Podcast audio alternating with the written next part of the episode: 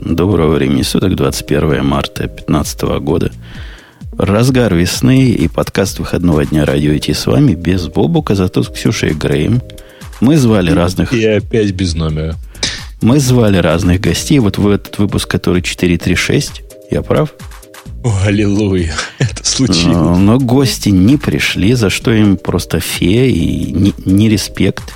Особенно Аляпка, которая про рескепта знает все и не выказала нам этого самого рескепта. Но, тем не менее, мы готовы, как только, как только про мощные API послушаем. Да? Угу. Это шоу создано при поддержке Digital Ocean. Digital Ocean – провайдер доступного облачного хостинга. Всего за 55 секунд и 5 долларов в месяц вы можете создать свой облачный сервер в одном из дата-центров, расположенных в Нью-Йорке, Сан-Франциско, Амстердаме и Сингапуре, и управлять им с помощью простой, интуитивно понятной панели управления или воспользоваться мощным API. Начните прямо сейчас. Введите промокод радиодефис при регистрации и получите 10 долларов бонуса на аккаунт. Неделя прошедшая, если судить по темам, которые вы, дорогие слушатели, можете легко обнаружить на сайте news.radio минус T. А как они говорят у тебя в рекламе Грей? Дефис T? Mm-hmm. Ну, а какая разница? Радиодефис.ком. Только вы туда дефис не вставляете, именно минус ставьте, а с дефисом вряд ли попадете куда надо. А это не является каким-то нарушением SEO? Если дефис, так он и дефисом должен быть домен, не? А, слушай, а вообще домены отличают дефис от минуса? М-м, хороший вопрос. Давайте я попробую вместо минуса написать домен, и мы, в смысле, надо писать вот это. А как его сюда вставить-то? А я даже не, не знаю, как вставить туда его. Надо катен... Это специально стараться надо.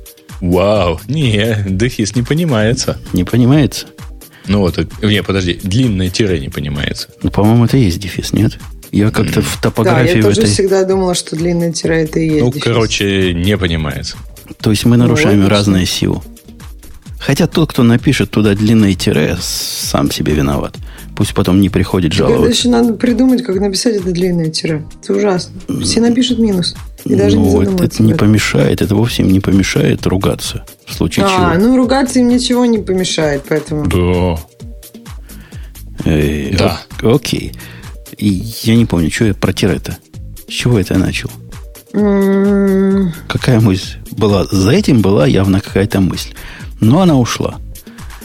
А, это Фи, по-моему, ты говорил про гостей и прочее, прочее, что... Не-не-не, они- вот ты что-то говорил про прошедшую неделю, но пока мы вспомним, нам Да. в комментариях напомнят. Прошедшая неделя. Чем она тебе запомнилась? Прошедшая неделя, судя по темам, которые тут собрались, она как... А, я сказал News Radio IT, и с этого пошло, помню, вспомнил. М, Она какая-то богата на новости, но новости все какие-то мелкие. Да, у меня сложилось абсолютно такое же впечатление, когда читала. Вроде и много их, но они все какие-то малокалиберные.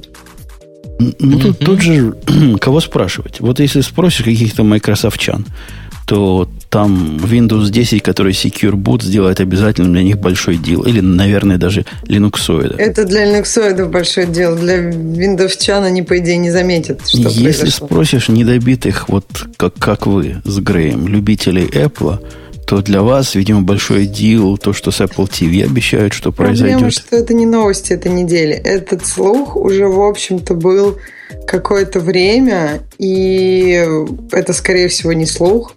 Ну, то есть, в смысле, это сейчас по факту слух, но это слух, который подтвердится, как обычно, когда так близко слухи. И... Это не слух о том, что... А, слух про то, что на, в июне на конференции Apple э, W- WWDC, в общем, Ты три раза сказала да. Да, что-то многовато. Даб-даб. В общем, на конференции будет Apple TV. И Apple TV будет с поддержкой Siri, скорее всего, с поддержкой приложений, и поэтому как раз объявят на конференции для разработчиков, чтобы когда в сентябре он уже выйдет уже по-настоящему, там было много приложений, которые разработчики напишут с июня по сентябрь.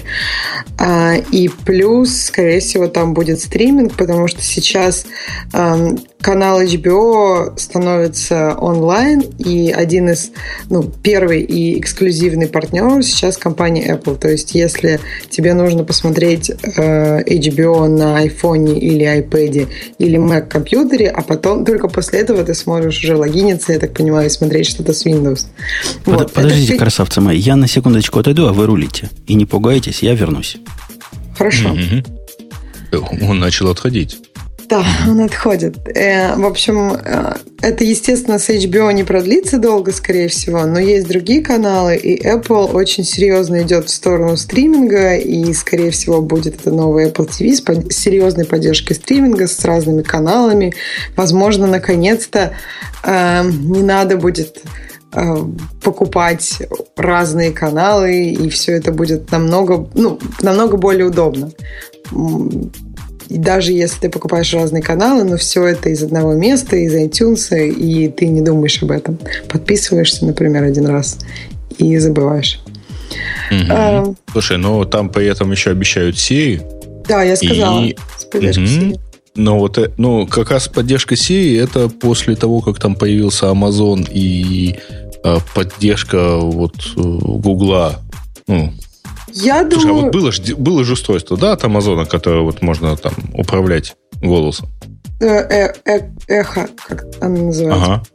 Да, есть. И почему было есть? Оно сейчас... Ну, оно в смысле, было у нас, дорого. мы обсуждали. А, ну, ну, просто оно есть у многих моих знакомых. Достаточно прикольная штука. Ну, конечно, страшно, что она тебя все время слушает. Потому что у меня были, например, моменты, когда мы там обсуждаем, мне подружка рассказывает про свои налоги, и вдруг она просыпается. Алекса, да. И вдруг Алекса просыпается и говорит, что что-нибудь тебе про это. И это немножко... Не-не-не, подожди, это, это эхо. Ну да, но вот э, когда ты с ней разговариваешь, ты говоришь там, я, например, Алекса, там, погода или еще что-то. А, да-да-да, понял. Угу. Вот. Э, по поводу Apple ну да, можно сказать, конечно, Apple это вы выпустили вслед за кем-то, например. Но это странно, потому что это было очевидно, что в какой-то момент Apple TV будет управляться голосом, потому что для устройства, у которого нет клавиатуры, ну, это, наверное, самый простой способ и самый логичный способ управлять голосом. И Siri на телефонах э, отчасти как обкатка, я думаю, была для того, чтобы чтобы э, управлять э, Apple TV, которая будет у тебя в гостиной и будет таким медиацентром. Посмотрим, как это будет. Я думаю, что это может быть достаточно интересно, потому что ну, Apple вообще, если эта фигня будет еще и всем домом управлять, да, будет интересно. Ну, она сейчас уже с HomeKit будет, ну, по слухам, она будет интегрирована с HomeKit. Mm-hmm. Поэтому, в принципе, в, как бы в какой-то дальнейшей перспективе она может управлять многим дома, и, например, там, термостатом, в частности.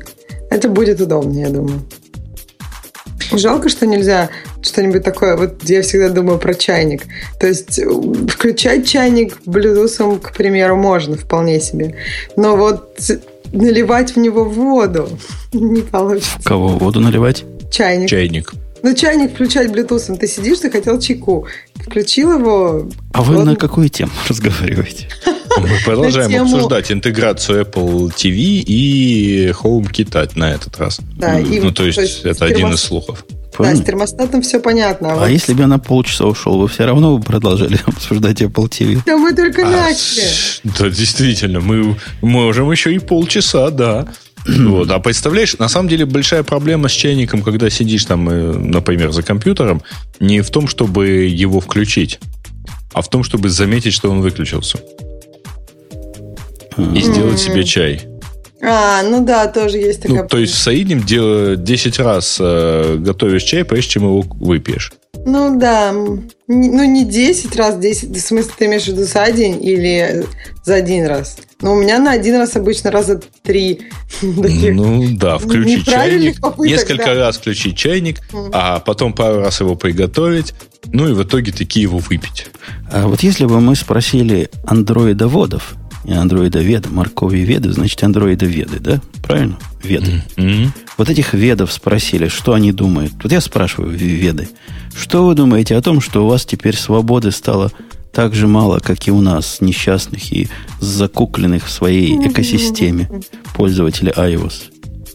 В смысле, свободы поймать Я знаю, что эм, тебе андроидоводы на это скажет. Андроидоводы на это тебе скажут. Google настоящая технологическая компания. У них все автоматизировано, а не то, что у вас в Apple. Примерно так они скажут. Ну, собственно, Я могу объяснить но, но, да, новость-то объясни. У них теперь как у людей стало? Да, новость, ну, я не уверена, что у них прям как у людей. В общем, идея какая? Новость о том, что э, Google модерирует приложения, прежде чем они попадают в Google Play. То есть Сейчас- премодерируют. Премодерируют, да. То есть, э, прежде чем попасть в Google Play, э, приложение проходит некоторую проверку. А сейчас, э, что за что нужно отдать прям респект Гуглу, это то, что большинство девелоперов не заметили внедрение этого процесса, потому что многие из проверок они делают автоматически. Сразу надо сказать, что Apple тоже очень много проверок делает автоматически. Вы даже не можете какое-то приложение предоставить ревьюерам на проверку, прежде чем ваше приложение не пройдет кучу автоматических проверок. То есть часть проверок делается локально специальным приложением в Apple, у- Apple у вас на хосте. Часть проверок делается после того, как вы это, это приложение за...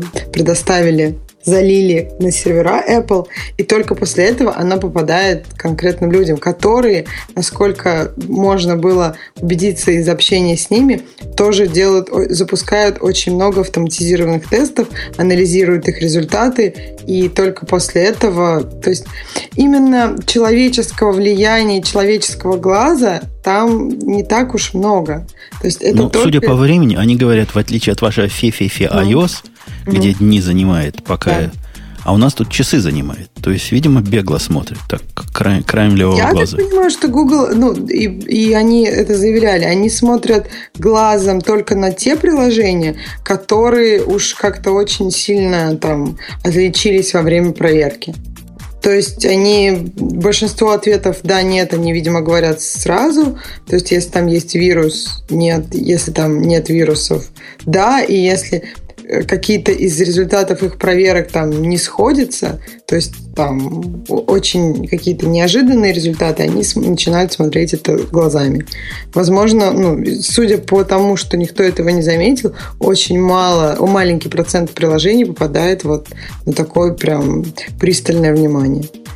Мне кажется, что это лучше, чем ничего. Это определенно лучше, чем ничего, и это, мне кажется, должно оздоровить Google Play хотя бы немножко. Оздоровить в каком смысле? Не в том, что там не будет кучу-кучу всяких низкокачественных приложений и каких-то очень ну, ужасно, ужасных. А То, то есть, подожди, теперь не только Apple нарушает э, мои права по первой поправке, но и Google. Теперь я не имею права написать от всей души какой-нибудь вирус или еще что-нибудь такое. Это что такое? Где свобода? Ну, за, ты за что, напиши. за что нам а- на Нет. андроиде мучиться-то? Почему? Ну, напиши вирус, я не знаю, положи его куда-нибудь. Зачем?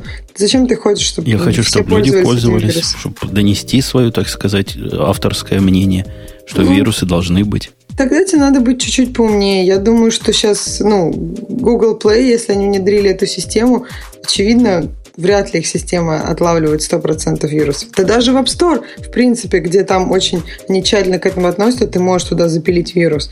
Были товарищи, которые ресерчили этот вопрос. Так что, если ты будешь немного поизворотливее, ты можешь в App Store вирус положить и в Google Play, и куда угодно. Ну и можно потом этот APK файл поставить же, правильно? Да, в любом случае. Так что разослать по почте не, так, не так они сильно пригинают нас. Знаешь, у, в Apple Store тоже ты, если у тебя Enterprise аккаунт, ты тоже это приложение можешь практически всем поставить. Ладно, либералы, либералы довольны, все в порядке. Да. Хотя мне все-таки кажется, что в андроидовском лагере я не нашел никакого крика, мол, где свобода, где свобода. Как-то они молчат. То ли уже привыкли к этой мысли, то ли измучены э, вот, этим, вот этим всем джанком, что у них там в разделе свободное? Мне кажется, никто не заметил просто этого. Так как Google, ну, то есть, так как этого не заметили девелоперы, то не было какого-то изначального крика в помощи о том, как это исправить, а пользователи тем более это не заметили. Поэтому я думаю, в этом дело. Если бы Google затянул это все на, не, на две недели, каждое приложение проверялось бы, я думаю, криков было бы много. А если бы вы смотрели на наши темы со стороны линуксовских э, фанатов, особенно вот той исчезающей части малой, которая бьется за процент последнее обозримое время, сколько мы тут сидим, тех самых, что на десктопе пытаются Linux взгромоздить, то, наверное, для вас бы, дорогие слушатели, вот эта новость, это же не слух уже, да, это практически новость, оказалась бы главной новостью недели. Апгрейды? Нет, даунгрейд. Даунгрейд. Да, даунгрейды. Апгрейды это, я не знаю, как, чем это может вообще коснуться линуксоидов. Им, по-моему, на это не очень важно для Давай, Давайте сдалека подойдем. Откуда линуксоиды берут себе компьютеры? Нет компьютеров для Linux практически. То а, есть их, их всего там парочка моделей, хотят они взять какой-то разухабистый, снести оттуда к ядрине фени в винду, ну, это, это только те, которые уже просветленные. Да, okay. А обычные покупает себе какой-нибудь Dell с виндой. Винду сносит к чертовой матери. Некоторые самые ушлые идут потом еще и деньги обратно за винду выбивают. И так они Слушай, а жили а десятилетия. без винды не продаются машины? Ну, типа с каким-то фейдосом? Ну, пару моделей можно найти. Если такого мало обычно, это везде, по-моему. Ну, то есть, ты можешь как-то заморочиться, но если ты хочешь, например, какой-то кастомный ноутбук, мне кажется, тут... Это ведь не заговор же, Грей, производитель. Ты понимаешь, что просто рынок не просит Нет, ну понятно, когда машина становится более-менее дорогая, сама, ну, по железу, то нет никакой необходимости экономить несколько долларов на OEM-версии винды. Да, даже не, не только в этом дело, а дело скорее в том, что человеку, который покупает, в 99% случаев именно винда и нужна на писюке. Поэтому, а... поэтому она так, так и приходит в основном.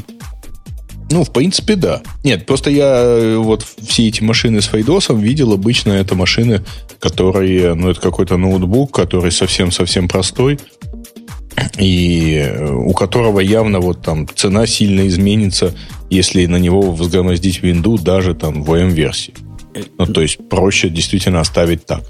Ну, суть, суть новости о том, что Windows 10 Secure Boot – это который EFI как-то, да? U, UEFI.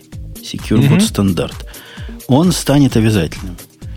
Что это значит, я не очень понимаю. Я в этих современных биосах EFI плохо Раньше крыжик просто был, и, мо, и он был optional. То есть, как бы можно было не secure будь, бутиться. А сейчас он будет locked. То есть только всегда будет этот secure boot. И вопрос, на самом деле, мне кажется, в том, чтобы Secure Boot мог грузить Verified э, Windows Loader и Verified Linux Loader. Но пока никакой, я так понимаю, никаких заявлений о том, что вот этот Secure Boot может грузить Linux Loader, нету. И получается, что многие компьютеры могут оказаться в ситуации, что Linux на них поставить будет непросто. Первый раз эта паника, вот крики, что сейчас придет UEFI, весь из себя Secure, началась в 2011 году. Но как-то с тех пор, ну да, жизнь действительно стала хуже. Попробуйте взгромоздить на какой-нибудь EFI Mac э, Ubuntu. Да, это делается, но раньше было проще. А с этим Secure подразумевается, что вам надо подписанная какая-то хрень, какие-то ключи, которые... Вот целое дело – ну, как, в общем, кто-то должен верифаить этот самый бутлоадер. Да, ну, то есть оригинальный загрузчик э, операционной системы. И если, и если это что-то, что ты хочешь там собрать на коленке, какой-нибудь Linux from scratch, уж вряд ли это точно получится. А я не совсем понимаю вот этой связки. То есть те люди, которые делают этот самый EFI и делают байосы всякие, что им, собственно, помешает сделать галочку «Запретить Secure Load»? Ну, когда загружаешь не Windows, запрещаешь, когда Windows включаешь его. В чем... Не-не-не, не, ты не понял. Там же эта штука, она э, просто, э, она работает немножко иначе. Она не то, что тебя, э, тебе запрещает грузить там неправильный Windows.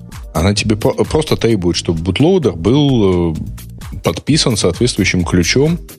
Э, и если он подписан там не ключом или не подписан вовсе, то он просто не грузится. Я понимаю. Мой это вопрос не в том, чтобы пытаться его обойти, а почему производителям, которым мне кажется, на Windows ну, наплевать со своей колокольни, они свои биосы и материнские платы делают. Почему им альтернативный путь не оставить, так как понимаешь, сейчас? это же безопасность. То есть, если ты выпускаешь компьютер, в котором это залочено, то у тебя минус одной security проблемой и минус, там, я не знаю, каким-то количеством исков против тебя может быть меньше. То есть для них они выбирают между безопасностью, хотя бы в каком-то смысле, и возможностью, что кто-то там один из ста запустит Linux на моем ноутбуке. То есть а, а это вот не мне, такая мне большая цена. На рынке, ну, который существует только в воображении, конечно, любителей Windows, на рынке серверных решений от Microsoft. Я, кстати, говорю про любителей Windows и мифический рынок. Недавно я статистику нашел, которая рассказывала, то ли Cloud Watch, не помню кто, кто-то посчитал с, э, вот свежую совсем, за последний там месяц, сколько новых инстансов в Амазоне было на Винде, сколько на Linux. Разница там какая-то вообще фантастическая. Типа там 200 тысяч на Linux и 13 тысяч на Винде. Что-то в таком вот, примерно такая на порядок где-то отличается. А в серверной винде такое тоже будет? Вот, вот это секретное. По-моему, сейчас это вообще только для как бы мобильных девайсов. То есть это мобильные не, девайсы не, не. просто это На самом лаптопы. деле это вопрос, э, по сути дела, к, э, ну, там, к производителям э, материнки. Ну, или к производителям компьютеров там, на базе определенных... Кажется, очевидно, что это не будет такого для серверной.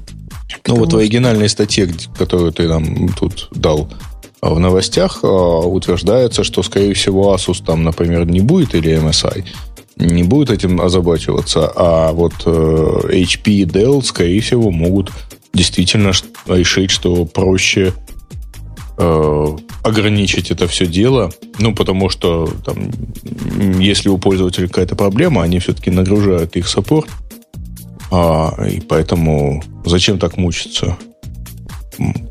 зашить просто наглухо предустановленную систему и все. Ну да, ну да. И загнать, загнать свою экосистему, как, как Apple любит, ваш любимый, дорогие виндосовские пользователи, загонять. Ладно, посмотрим, чем это закончится. Надеюсь, Linux и тот самый процент э, очепенцев не исчезнет окончательно, а найдут какие-то особые способы. Ну, или... кстати, вот как это интересно будет посмотреть, как это будет работать а, в том смысле, что, что, что означает подписанный загрузчик, если я его ставлю, там, например, ну, если это Gentoo или если это даже Ubuntu. А, будет ли подписан, ну, будет это подпись на уровне дистрибутива а, или что? Вот что это должно быть? Понятия не имею. С чем-то она должна сравниваться, эта подпись. То есть кто-то должен быть э, сертифицирован в этой ситуации. Но на каком уровне сертификация происходит, я понятия не имею. Зато я имею понятие о нашей следующей теме. О том, что у нас есть один в новостях, э, не в новостях, в комментариях, один большой любитель Windows, почему-то тему он эту дал так там в новостях. Amazon в кавычках улучшила Elastic Block Store. В кавычках это означает, что как что это означает? Что ухудшила на самом деле, правильно? Раз улучшила mm. в кавычках. Сарказм, ну, сарказм это означает. Я не помню. А он с какое количество кавычек поставил? Там он закрыл их потом в итоге? Все? Двойные квоты с каждой стороны. Закрыты, то есть э, валидацию прошло. Речь идет о том, что вслед за Гуглом я не могу просто упустить, что Google это сделал раньше – Amazon разрешает теперь в EBS, то есть то место, где вы, пользователи дорогие, себе э, тома делаете, лимит они увеличили. Раньше был лимит 1 терабайт на один волюм, то есть больше терабайта, хоть ты на уши стань, ты не сделаешь впрямую. В кривую можно, то бишь сделать себе десяток терабайтных, потом собрать из них какой-нибудь рейд, софтварные и, и радуйся. Ну, если у тебя много здоровья и, и сильно ты хочешь с этими MD возиться. Точно так же было и в Гугле. Вот они шли один в ноздря в ноздрю, а недавно мне понадобилось увеличить свои 2 терабайта, которые именно в виде двух томов были сделаны. И, кстати, я там обнаружил, что RAID 0, по-моему, нельзя к нему диск добавить. Вы знали такое? Вот в, в софтверном рейде... К Или Нет, это RAID 0 это Stripe. К Stripe угу. нельзя диск добавить, его надо полностью перестраивать. Ну, черт с ним. Я уже начал перестраивать, а потом смотрю, опаньки. Оказывается, можно сделать 4 терабайтный у них. Мне как раз 4 хотелось сделать. Пошел, сделал целиком 4 терабайтный. И радовался, и всем рассказывал, какие Google красавцы и молодцы. И вот теперь Amazon тоже, тоже, тоже увеличили до 16 терабайт максимальный размер одного тома. А у Гугла 4? Не знаю. Мне надо было 4, а, он 4, 4 дал. Угу.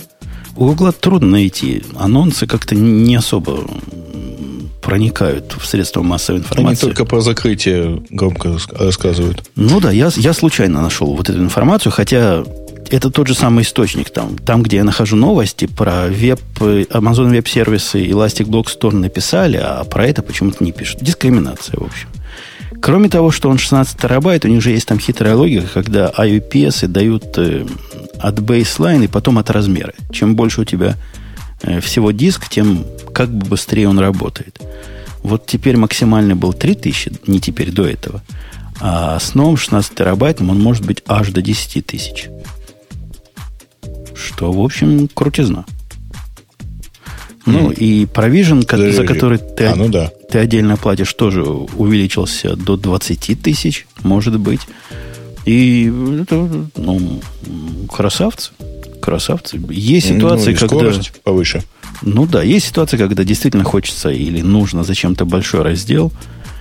И тогда вот, э, да, не возиться с собираниями в кучку, это, это большое дело. Угу. Всячески ну, причем, при этом собирать в кучку их тоже можно дальше. То есть только уже 16 терабайтными кусочками. Да. Скорее всего, если ты пойдешь... Когда я ходил с этим вопросом в Amazon, а я ходил, говорю, что за дела? Почему один терабайт? Вы за кого? Что за дискриминация? 21 век. Я терабайт в деньги генерирую. Мне нужно таких 20. Они мне сказали, чувак, если тебе надо терабайт писать на EBS тома локальные – не локальный, подключенный к твоему инстансу, что-то ты не так делаешь. У нас для этого есть S3, а если у тебя там записи маленькие, у нас есть для этого DynamoDB, и вообще не морочь нам голову, ты просто не умеешь правильно готовить амазоновскую инфраструктуру. Теперь они сдались и соглашаются нам, обычным пользователям, предоставлять такие, такие большие и жирные. Ксюшенька, ты рада? Да, а ты думаешь, почему? Потому что остальные тоже предоставляют. Вот интересно, насколько их, ну, то, что вот они сейчас повысили, их красивые цифры, настолько они сравнимы с остальными. То есть очевидно, что у Гугла уже было лучше. То есть, Черт его знает, что там в том ажуре. Понимаешь, Azure это еще для меня более черная дыра, чем новости в Гугле. Про Azure, когда пишут новости, там о таком странном пишут, там, например, какой-то их engine, prediction engine теперь позволяет на питоне писать скрипт. Что за prediction engine? Какие скрипты? Куда? Я... То есть сам пишет, ты просто сидишь и, и это, это как доводчик у Пелевина, да? Черт его знает, что он сам пишет, но они для меня таинственны. А здесь, здесь я все понимаю. Ура, товарищи.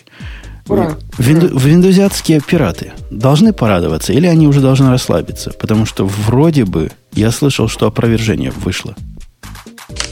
Да, mm. уже опровержение вышло. То есть это кто-то что-то не то сказал?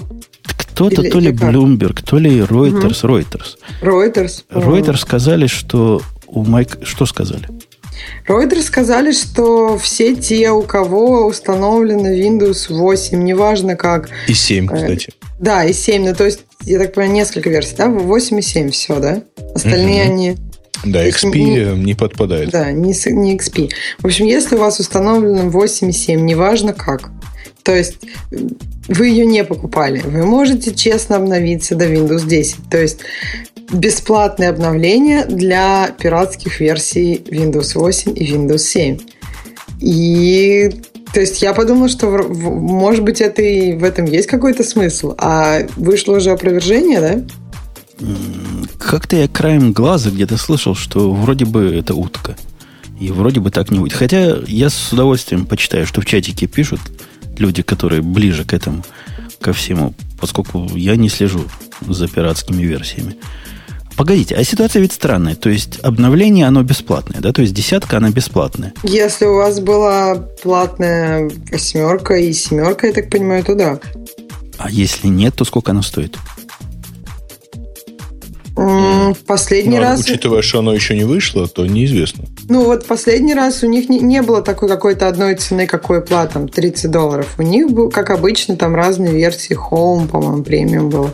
То есть и она в районе, по-моему, 100 долларов, что-то такое. Ну, то есть за 100 долларов можно было какую-то версию купить.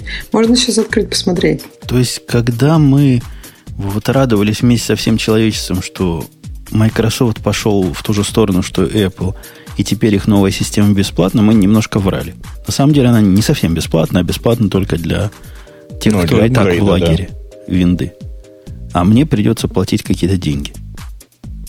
Мне не Нет, придется. У меня, у меня есть Windows, версию, у меня да. есть Windows 7 от Пети, подарочная. Из самого, из самого Microsoft выкачанная. Тебе повезло. Прямо платная, что ли? Прямо Может быть, специальная, бесплатная? специальная такая винда, супер, которая у них же много было эдишенов. Вот такая супер эдишн, и там написано, значит, для, для, для подарков хорошим людям. М, класс. Вот, да, да, специальная такая п- п- про- промоушен версия.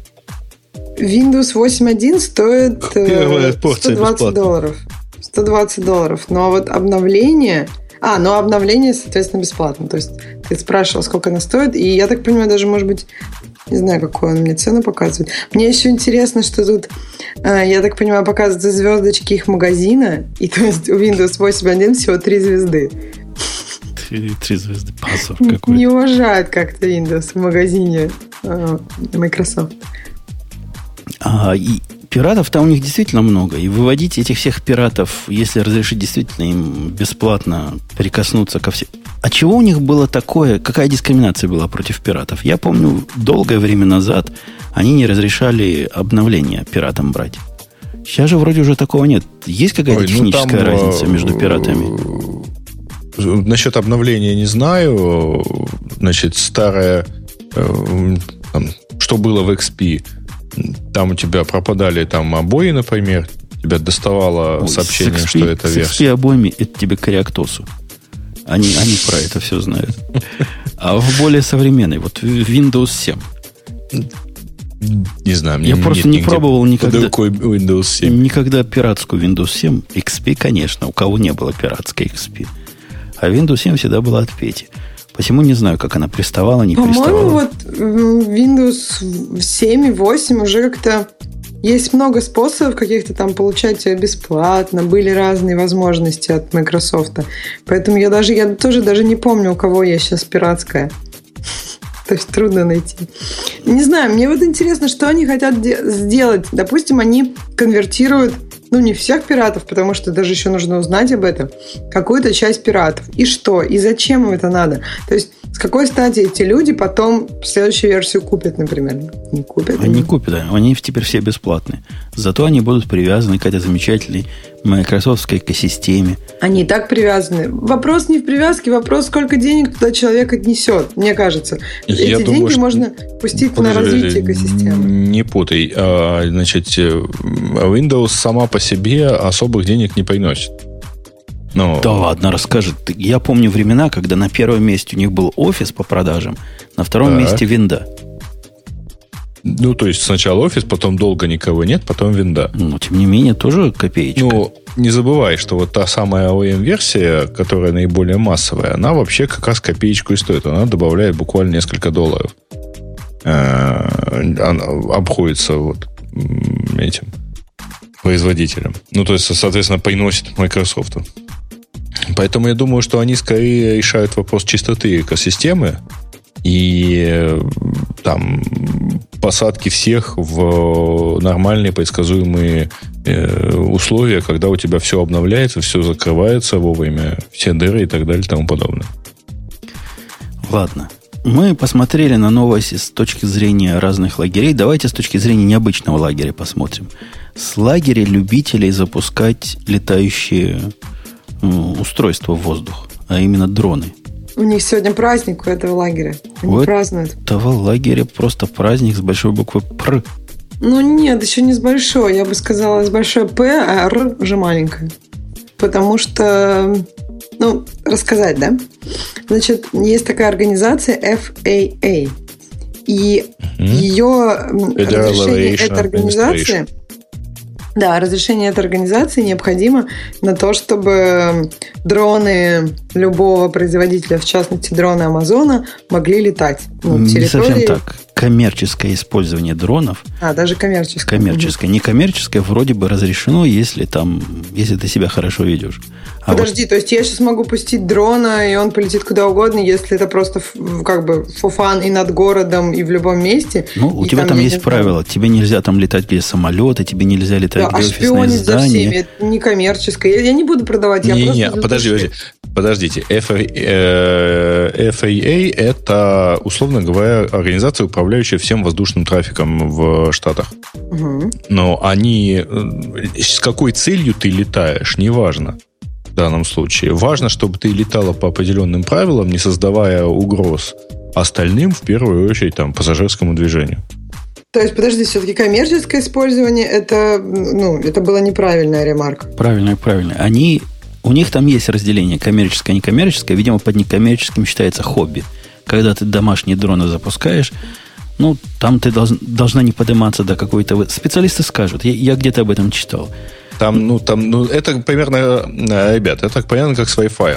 То есть, когда ты используешь его в домашних условиях, то, вообще mm-hmm. говоря, ты его можешь использовать. Потому что те, те устройства, которые ты покупаешь, ну, вообще говоря, не могут ничего там сильно сделать э, и производятся производителями, э, которые сертифицируют э, свои устройства там надлежащим образом.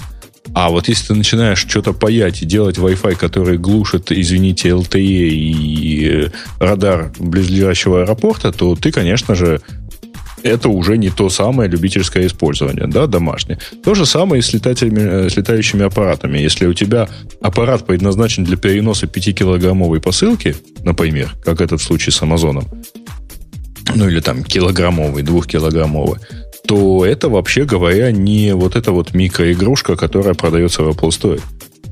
Это не парад, который там можно поднять на высоту, например, 500 метров и что-то сфотографировать э, сверху. Это уже аппарат, который, вообще говоря, может действительно там э, быть источником угрозы. Атаковать на бреющем полете. Ну, нет, просто, просто посылки на голову. Посылкой 5 ну, килограмм, как, да? Просто если э, такой большой аппарат, например, поднимется где-то в районе глиссады пассажирского аэропорта, то, возможно, авиакатастрофа. Ну, если этот большой аппарат с тоже не маленькими винтами на тебя упадет, вращаясь, это тоже мало не покажется. В общем, страхи есть, и народ-то не особо радуется тому, что над их домами, а домов тут много частных, будут летать над их дворами, будут летать. Может, они будут только над дорогами летать. Я, я бы вот такое предположил, только над дорогами летать общественными. Мне вспоминается ну, замечательная... А, вы не читали «Магия Incorporated» э, Хайнлайна? У нее есть замечательная такая штука, ну, как, как если бы магия поменялась обычными, ну, ну, была совершенно нормальной услугой. А, и там история про то, как а кто-то решил там способом, ну, посредством магии транспортировать большие блоки там через центр города. Ну, говорит, надо же было посмотреть, что там. Э, ведь известно же, что магия не работает над храмами. Ну вот, а там по пути православная церковь оказалась. Блоки попадали. С Амазоном тоже не так все просто. Во-первых, это не корневое изменение позиции FAA, которая упорно говорит, дроны летать не должны. Ну, разными словами, но вот про это примерно и всех их и додавить пытаются. И в случае Амазона говорят, во-первых, у дрона должен быть оператор, который сертифицированный типа пилот. Во-вторых, дрон должен быть в области его видимости все время находиться. Что как-то сводит на нет идею доставки меня посылки через полстраны. Но зато они могут наконец-то тестировать этих дронов а, не, ну, то есть outside, то есть не внутри каких-то своих павильонов, а в реальных условиях. И я думаю, что у них очевидно, тестирование в реальных условиях это все-таки совсем другое, нежели когда в павильоне. Это и там, потоки воздуха, ты, влажность. Ты видел, есть... какие там павильоны в Амазоне? Они как, как город под крышей. Ну, я имею в виду, что природные условия, они немножко отличаются от павильонов, согласись. То есть территория у них павильонов, я уверена, огромная. И то есть, мне кажется, даже использование дронов, может быть, внутри их павильонов, это более логично и, может быть, экономически эффективный для них шаг. А вот использование дронов... Э, не, не, может... подождите, им разрешили аутдор да, я и говорю, тестинг. что и они сейчас смогут потестировать, но им разрешили только на глазах пилота, чтобы дрон был. То есть это действительно сама идея. То есть как ты, Женя, говоришь, что дроны должны над дорогами, а еще и на этой дороге должен быть пилот. В автомобиле гнаться за ним. Не, ну почему? Он может сидеть где-то в каком-то месте, где обеспечивается хороший обзор.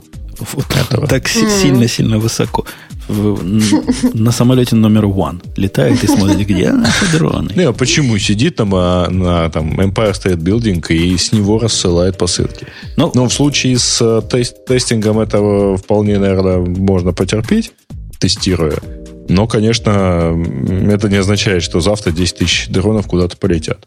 Ну, вся, вся, вся, весь смысл этой идеи в том, что дроны будут автономные, неуправляемые оператором которые сами под, подбредут к тому месту, где посылка, схватят ее, сами полетят куда надо, и все без участия человека.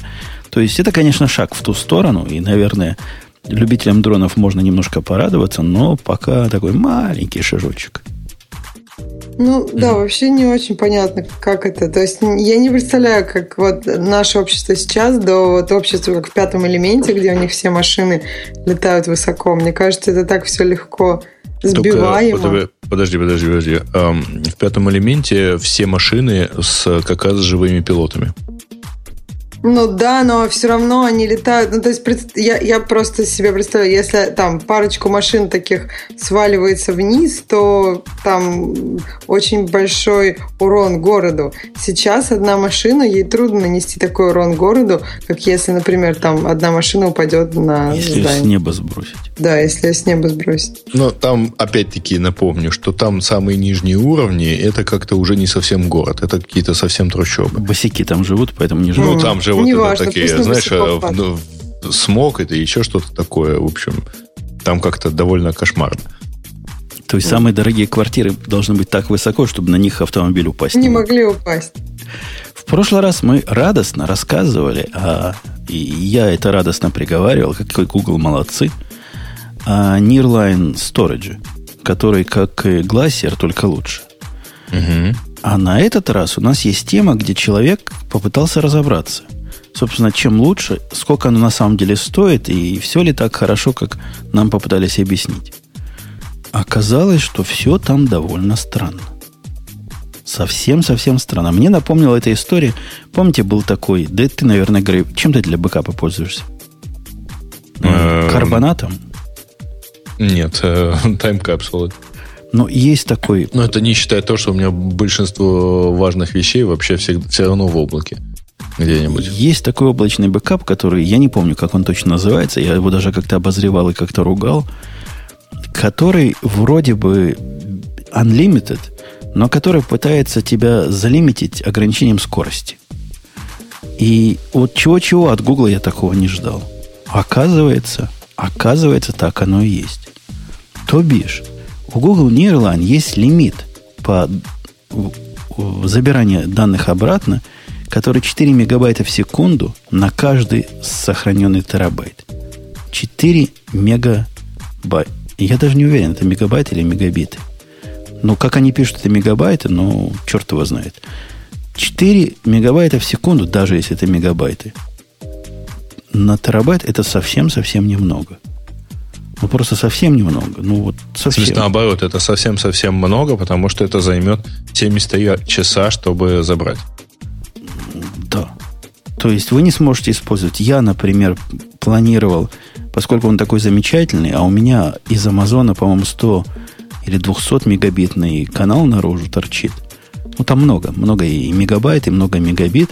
И все это мне абсолютно иррелевантно, потому что на стороне Гугла это будет ограничено, чтобы я долго-долго мучился, пока не смогу свой бэкап обратно забрать. Ну да.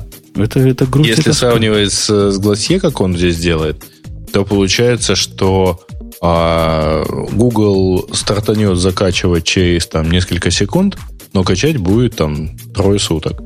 А, Glacier э, стартанет, условно говоря, за 4 часа, но потом за 4 часа за, за сколько времени? Потом за 73 часа он возьмет все это. Нет, нет, нет, нет, нет. Эм, А, ты про глассир говоришь? Я про Glacier говорю. Тут про глассир тоже б- были какие-то... те- Не помню, ну, как-то быстрее. Этот за 73 часа возьмет. Ну, короче, э, пользователь Nearline за то время, что дождется этот же самый объект из AWS, из Glacier, э, из Гугла скачает 5% э, своего терабайта. Да. В общем, ждать и ждать. Кроме того, что тут спрашивают в чате, а какой смысл брать большие бэкапы из облака, когда у тебя все должно быть инкрементально? Ну, это идеальный случай, когда у тебя инкрементальный бэкап может помочь. Прекрасно, я рад за, за вас. А если есть какая-то глобальная катастрофа, вам необходимо какие-то здоровые имиджи брать, какие-то здоровые наборы данных, то есть представьте, у вас все упало. Обычно инкрементальный бэкап кладется, а как раз полный. Ну, можно взять, Ну. допустим, снапшот, а потом вокруг него взять инкрементов. То есть теоретически это возможно. Но вот реальная ситуация. У вас лег Ну, продакшн. снапшот тебе все равно надо взять. в Амазоне лег продакшн, а ваши бэкапы, например, лежат в Гугле, и вы начинаете их тянуть 70 часов. Причем терабайт это совсем немного. Ну, это прям небольшое количество данных на, на сегодняшний день. Дальше они посчитали цену и тоже прослезились. Я вот не очень понял их э, логики. Они говорят так, что в Глассире, значит, пользователи могут доступаться до 5... Там, там сложная система, мы уже не раз ее ругали. Но вот в Глассире можно доступаться 5% вот этих холодных данных э, в- бесплатно. А Nearline будет за все с вас брать деньги. И дальше, дальше они тебе считают, что там какой-то сложный расчет. Меня он пугает. То есть э, забирать данные из Nearline это 0,01 э, 1 цент за гигабайт. И если объекты доступаются раз в месяц к объекту, то на самом деле цена будет э, 2 цента на гигабайт, то есть один на сохранение, один на ретривал. То бишь уже вот тот самый цент, который мы хотели радостно рассказать своему начальству, всего цент ста- данный стоит, не совсем он цент стоит, он скорее 2 стоит за гигабайт, чем один. Хотя тоже, прямо скажем, Ну, недорого. это если ты их забираешь раз в месяц, да? А это разве предполагается, что ты их будешь раз в месяц забирать? Вроде как предполагается, что ты их там в какой-то момент будешь забирать, когда у тебя что-то упало. Ну, Не, ну там они пытаются считать как-то там проблемно, э, потому, потому что ты же не можешь посчитать, э, во что тебе обойдется там раз в год забрать. М. Там же ежемесячная оплата, поэтому, ну, Вот эта цена, ну, тут, конечно, они пытаются найти. Найти проблему там, где, наверное, ее нет, я с Ксюшей согласен, но ограничение скорости, а это, похоже, задуманное, так, так, так продумано с самого начала, чтобы вот это бобуковское больше, да? использование ограничить. Ну, чтобы нельзя было себе видеохостинг устроить и раздавать разные неприличности на весь мир. Они тебя ограничивают каким-то каким-то не совсем небольшим каналом. Ну, логично, что они как-то ограничат, только непонятно было как еще, но сейчас более стало ясно. Я нашел вот это время, Грей, которое ты искал. За 3-5 часов он будет доступен, еще за 3 часа ты выкачаешь все, что тебе надо. ну вот. А с другой стороны, 70 часов, значит, ждать. Да, разница большая. Ну, в общем, выбирайте, дорогие слушатели, но осторожно. Мне все равно кажется Nearline интересным сториджем, именно если вы его правильно используете для бэкапов. Ну да, действительно, полностью, целиком его оттуда забрать будет сильно-сильно не быстро и даже медленнее, чем мы с вами ожидали. Хотя, с другой стороны, у меня процесс, который синхронизирует из AWS с S3 э, на Google, у меня сейчас такой есть, он 2 терабайта прогоняет за двое суток, то есть за 48 часов через с- тем, что разрешает Google, и тем, что разрешает Amazon, вот примерно так в жизни получается. То бишь уже сравнимые получаются какие-то. Ну, там действительно в три раза дольше будет, но тем не менее это не в 10 раз дольше, как может показаться. Виталий предлагает новый сервис с дроном доставлять вин с бэкапом. Ну, это, да, это, это богато. Богато. У него пропускная способность должна быть хорошая. Можно 4 терабайтными винтами его нагрузить. Или 10, Но сейчас же 10 вышли. Собью... Ребята, старый анекдот, да, про грузовик с э, компакт-дисками? Да, да. да. Угу. Ксюшенька, какая на тебя тема смотрит из ты как-то очень скоренько обсудил все темы, которые я внимательно прочитала и с чувством. Ух ты ж, я ж не виноват. Да вот как-то... А, ну давайте поговорим про Яху, которую представили систему без пароля. Давай. Я, я вот ее специально не выбирал, потому что я ее даже не читал. То есть это, наверное, что очень хорошее, но ты нам донеси, в чем суть. Ну, там идея, насколько я поняла, такая, что каждый раз, чтобы зайти, например, на свою почту, ты просишь пароль, и тебе его присылают на телефон. Соответственно, если ты потерял свой телефон, то произошедшее дальше не ясно. Потому что если, например, ты попросил пароль, и кто-то знает твой айдишник, и он пришел на твой телефон, то человек может зайти в твою почту. Как-то так. То есть э, в виде секретного канала доставки ключа для доступа к твоему почтовому ящику угу. у них выступает Телефон. смс. Да, смс. Именно так. Э, окей. Специалистов по безопасности хотелось бы послушать. Они как-то плохо относятся к идее посылки чего-то такого секретного по смс, насколько я помню. Особенно пароля к имейлу, через который все остальное сломать можно. Если бы были, я бы спросил. Ну, Яха говорит, что теперь пользователям не надо запоминать свои пароли и не надо создавать слишком легкие пароли. То есть какие-то плюсы, может, в этом и есть. Эм, у Яху очень много, насколько я понимаю, почтовых клиентов, и они, видимо, пытаются как-то развивать ну, свою почту. Насколько я понимаю, ну, вообще говоря, до прошлого года точно это была самая большая бесплатная почта в мире. Вот, примерно там на втором месте Hotline, а на третьем, э, соответственно, Gmail. Но не знаю, сохранилось это сейчас или нет, но вообще говоря, у них, конечно же, есть проблема с Э, безопасностью почтовых ящиков, э, потому что большинство пользователей, разумеется, не заморачиваются этой безопасностью, и имея там полмиллиарда почтовых ящиков, там, естественно, имеешь такую проблему. Ну, как-то вот действительно просто воименный пароль через э, смс ну или разовый пароль ну, через смс. А, это уж как-то слишком. совершенно правильно говорит, что это двухфакторная авторизация, из которой убран первый фактор. То есть а... у, нее, у нее остался один фактор. Просто он другой. Не тот, который вы знаете, а тот, который вы имеете.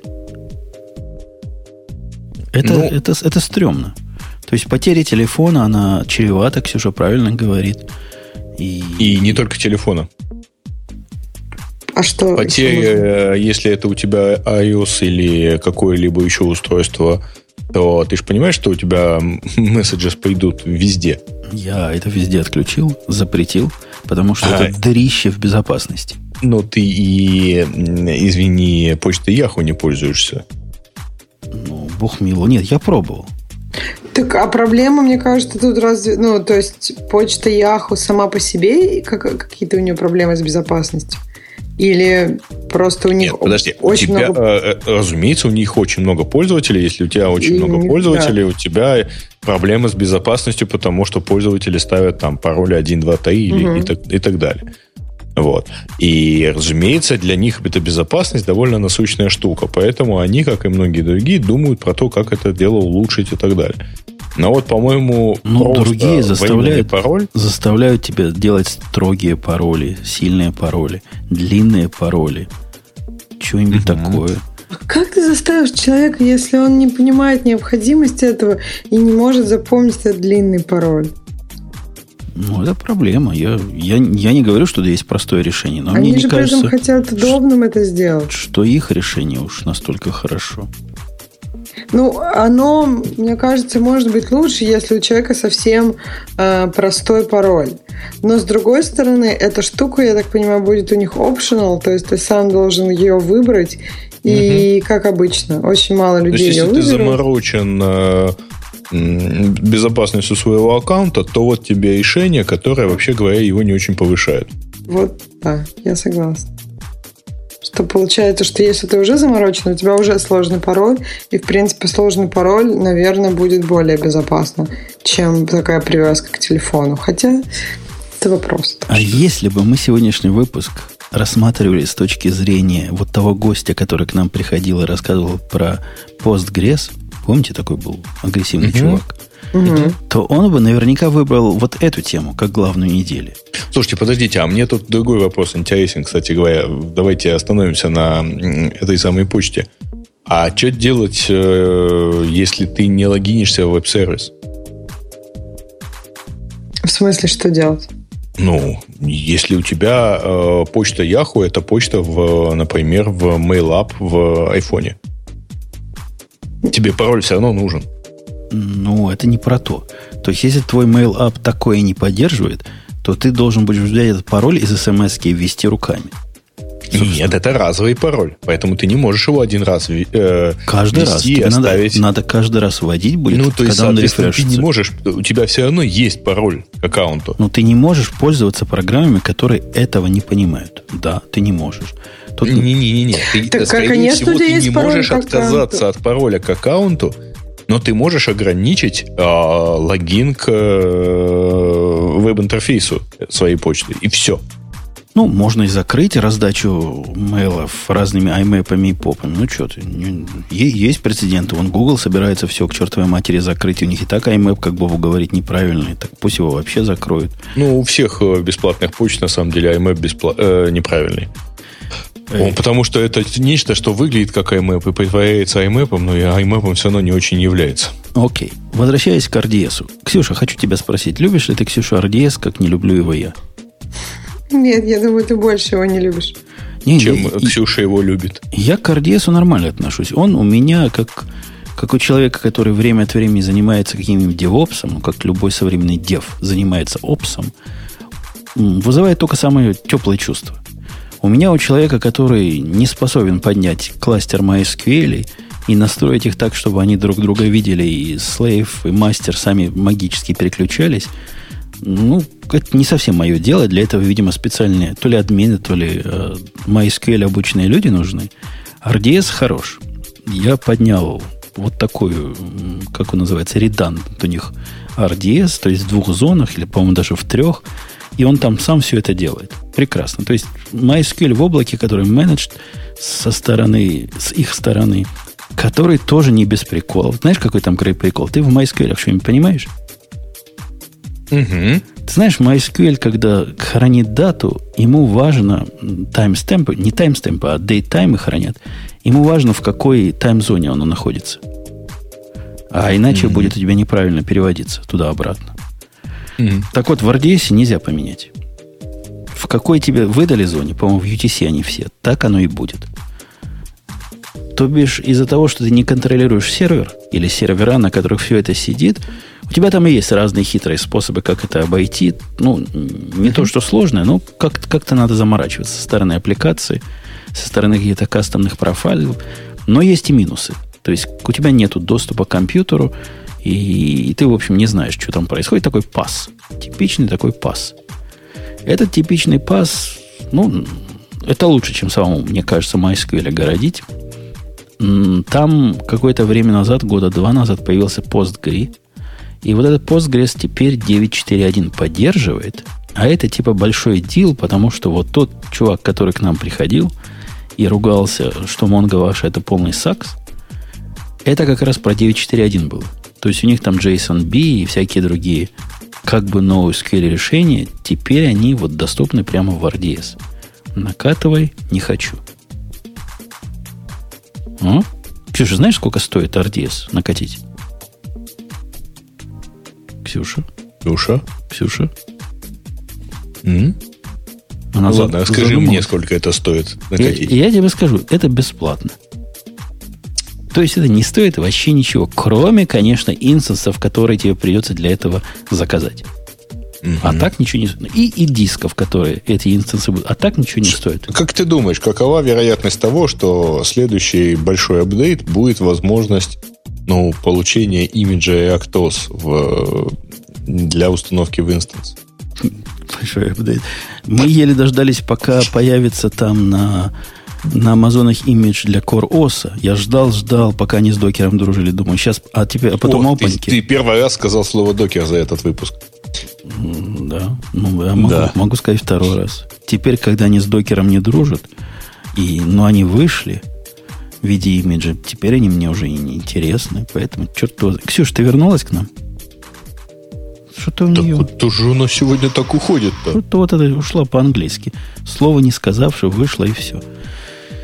И окей. Хотела да. я с Ксюшей, конечно, эту тему обсудить, потому что если бы вы были, дорогой слушатель, производителем альтернативных MacBook компьютеров, вам бы эта тема была главной.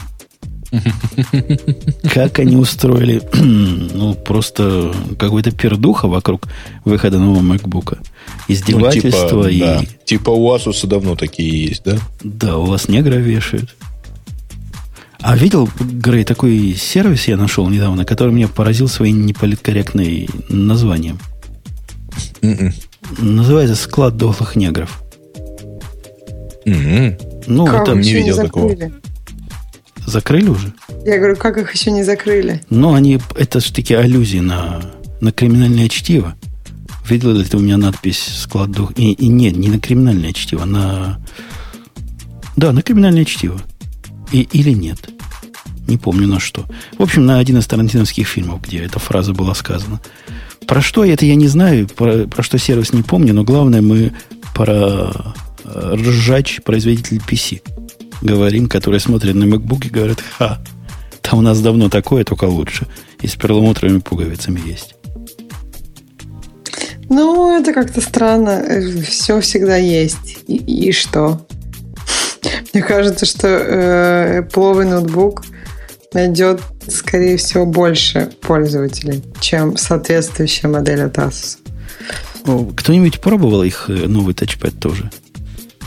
Я как-то так пока Нет. не нашла. Я с тех да. пор, как э, поменял свой сапог на ботинок, в котором могу ездить, уже и на работу съездил, и в магазин, и зашел в Apple Store посмотреть на MacBook Pro 13 Retina, ну. который уже вот с этой штукой.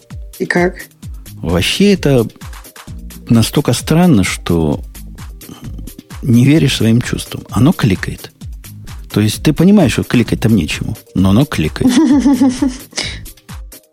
Ну а такое же ощущение, что мне вот страшно на самом деле не нравится, особенно на большом а, MacBook Pro, страшно не нравится ощущение, когда оно кликает. Потому что, ну, ощущение, что ты кликаешь половиной корпуса MacBook. Ну, то есть, соответственно, ты его должен там сдвинуть. У меня этого ощущения нет, что я кликаю половиной корпуса. И кликал у меня тут везде. И большой тачпэд, и в MacBook тачпэд. Этот кликает немножко иначе. Это трудно объяснить, насколько иначе, но он по-другому кликает. Но совершенно реально физически клик происходит на уровне ваших ощущений. Он по-моему, даже переучиваться, переучиваться не придется. То есть он достаточно похож. Он другой, но сильно-сильно похожий на клик. Это чего-то даже странное. Кто не пробовал, это словами трудно объяснить. Хочется его выключить и убедиться в том, что в самом деле я не кликал. Ну, как-то все, завтра пойду смотреть. Ты бы прям как-то умеешь разрекламировать. Да-да, Интересно. Сходи, сходи, покликай, тоже, тоже удивишься. Да. Угу. да, но я не успел попробовать. А вообще, э, ну вот эти сравнения с э, Asus ZenBook, ну, во-первых, извините, кажется, там той мощности и близко нету. Да тут тоже мощности тут особо мощности нет. Ну, тоже нету. ZenBook а... 305 приятный на вид компьютер. Я, я его смотрел и даже в руках держал. Он удивительно хорош для писюка. Вообще прям хороший. Без всяких для писюка. Просто хороший. А стоит половину ты его пробовал использовать? Нет, но я и ну, потому что вот по опыту, э, ну смотри, по, по опыту сравнений предыдущих подобных вещей, то есть когда это был, например, там какой-нибудь э, Sony с э, замеч... ультра чем-нибудь, ультра тоненький, маленький, легенький, и какой-нибудь такая же младшая модель э, MacBook Air, э, значит, разница между ними как раз в том, что, конечно, он тот может быть и тоньше, но только он тормозит. Я, я зуб, зуб не дам титановый, но обычный вот этот костяной дам, что и этот будет тормозить. MacBook, он сделан для того, чтобы тормозить. Он не для скорости. Он будет как, по ощущениям, как первые Air. У тебя же были Air первые? А это же было что-то, да, что-то ужасного. Ну, это по сравнению с MacBook Pro, конечно, да. Ну, вот и этот будет также по сравнению со ну, всем остальным. Дальше уже Air стали Ты лучше не уверен, намного. на самом деле. Я вот не уверен, что будет, будет так же, как самый первый Air.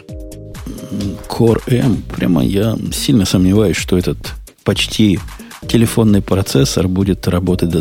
Он же места там совсем не занимает. Вообще там мозгов в этом компьютере нет. Все на маленькой платке сделано. Неужели будет работать и тормозить? В, будучи в магазине, я в MacBook Pro только тыкал, поэтому я не мог понять, насколько, насколько этот станет хуже или, или, или лучше. MacBook Pro не стали хуже, 13-дюймовые, просто даже прекрасные, настолько, что мне захотелось купить один. Хотя у меня есть 15-дюймовый. Понятно. И Dell еще посмеялся, но 13-дюймовый XPS, вот тот самый, который мы хвалили, где они в 11-дюймовый корпус засунули 13-дюймовый дисплей и отказались почти, отказались от рамочки. Почему бы твоему любимому Apple такое бы не сделать, Ксюша? Ну, зачем? Зачем? Делают. Мне знаешь, что в этой статье нравится? Что они эм, Asus сравнивают по размеру, потом Dell сравнивают по количеству пикселей, а потом вот эту йогу тоже по размеру. То есть они берут от, от разных ноутбуков, что вот на рынке, оказывается, уже есть ноутбуки, которые такие же тонкие. Хм, и на рынке Только несколько есть... собрать надо между да, собой. уже есть ноутбуки, которые, в которых так много пикселей. Круто. Ну, то есть, вот то есть они не берут один и не сравнивают его по всем параметрам, и оказывается, что да, Apple во всем проигрывает.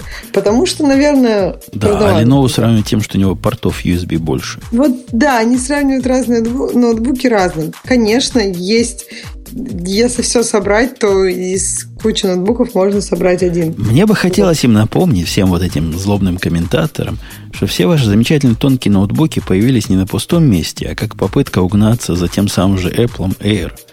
Теперь я на вас, на всех, дорогие, посмотрю, на ваши отзывы, когда вы попытаетесь сделать такой же, как э, новый MacBook. И они такие все будут делать, потому что нравится нам или не нравится, MacBook, конечно, это новая генерация современных носимых компьютеров. Тут гадалки не ходи. Все согласны. Все согласны. Да. Более того, э, вообще любопытно посмотреть, что у них, как, конечно, типичная такая активная, ну, реакция в основном. Они все время делают что, ну, очередные убийцы только на этот раз там макбуков. Ну почему? Я вот за это время были модели, которых, например, никогда не было Apple, которые там, я не знаю, переворачивается экран, что это может быть как планшет, как ноутбук. Ну, то есть, вот йога, он, по-моему, там какой-то трансформер. Ну, угу. то есть, были такие штуки, которые, где это была не реакция, это была инновация. Но вопрос, нужно инновацию уже сделать так, чтобы она была интересна и нужна многим людям. Ну, то есть я, я не вижу сейчас людей вокруг меня, что прям много с трансформерами ходили. Может быть, я, конечно, не в всех местах хожу, где-то одни трансформеры, но пока... А что это за странная новость, которая нигде попала, на те кранчи даже, звучит просто очень спекулятивно. Microsoft разрабатывает программное обеспечение, которое преобразует программы от Android в Windows 10. Это очень странно. Они там То есть, сами... какую бы программу в Android не загрузи, это получится Windows 10, да? Нет, нет, нет. Они там, по-моему, даже в конце да, сделали там несколько ремарок.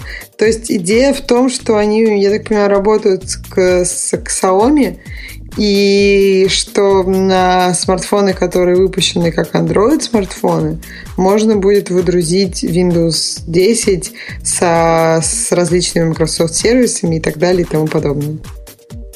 То есть, судя по всему, стать как бы То есть волшебным образом андроидовские программы не превратятся в Windows, а как бы хотелось, да, хотелось бы. Они как бы они нашли себя, представляешь? Вот э, глючные майкрософтовские программы превратятся в страшнючие андроидовские программы. Там просто была идея Microsoft, я так понимаю, хотел продвигать эм, телефоны, девайсы с двумя, ну, с возможностью загрузиться в разные операционные системы. С, бут, я так понимаю, да, я так понимаю, что это не очень куда-то далеко ушло. Я не знаю. То есть вы выходили телефон, который может загрузиться в, я не знаю, в iOS и в Android? Ну, это у нас сейчас есть компьютеры, которые пока могут загружаться mm-hmm. в OS X и в Windows. Хотя кто из нас Windows загружает на этих компьютерах? Уже давно нет. Уже давно... Уже давно параллелс есть для этого. Я не могу сказать. Мне кажется, что сейчас для многих людей, может быть, даже падает необходимость Windows, если ты к ней не привязан. То есть каких-то таких именно, не знаю, приятных моментов Windows для тех, кто пользуется Mac, с каждым годом на Mac есть все, в общем-то, все, что нужно. Есть какие-то специальные сайты и специальные программы там, а Microsoft сервисы, которые действительно для которых надо что-то. И для них параллель как раз лучше, чем Bootcamp, потому что обычно это как какой-то продуктивити, и тебе нужно и то, и другое одновременно. Ну, действительно, новость какая-то унылая. Ну да, будут дол, будут телефоны. В общем, нормально. Я ничего против не имею. Попереключайтесь со своего любимого винды, Windows фона на ненавидимый Android и обратно, и поймете, что вам надо было на iOS в самом деле идти. Ну, ты как-то очень уж суров. Они, я так понимаю, это в Китае будут пробовать. Потому что в Китае и так все любят кастомизировать Android. И вот так, чтобы можно было декастомизировать Android до Windows 10. Неожиданно такая кастомизация, да? Да. У нас есть... Грей, зря ты сказал, что докера, докера нету. Нет, есть докер.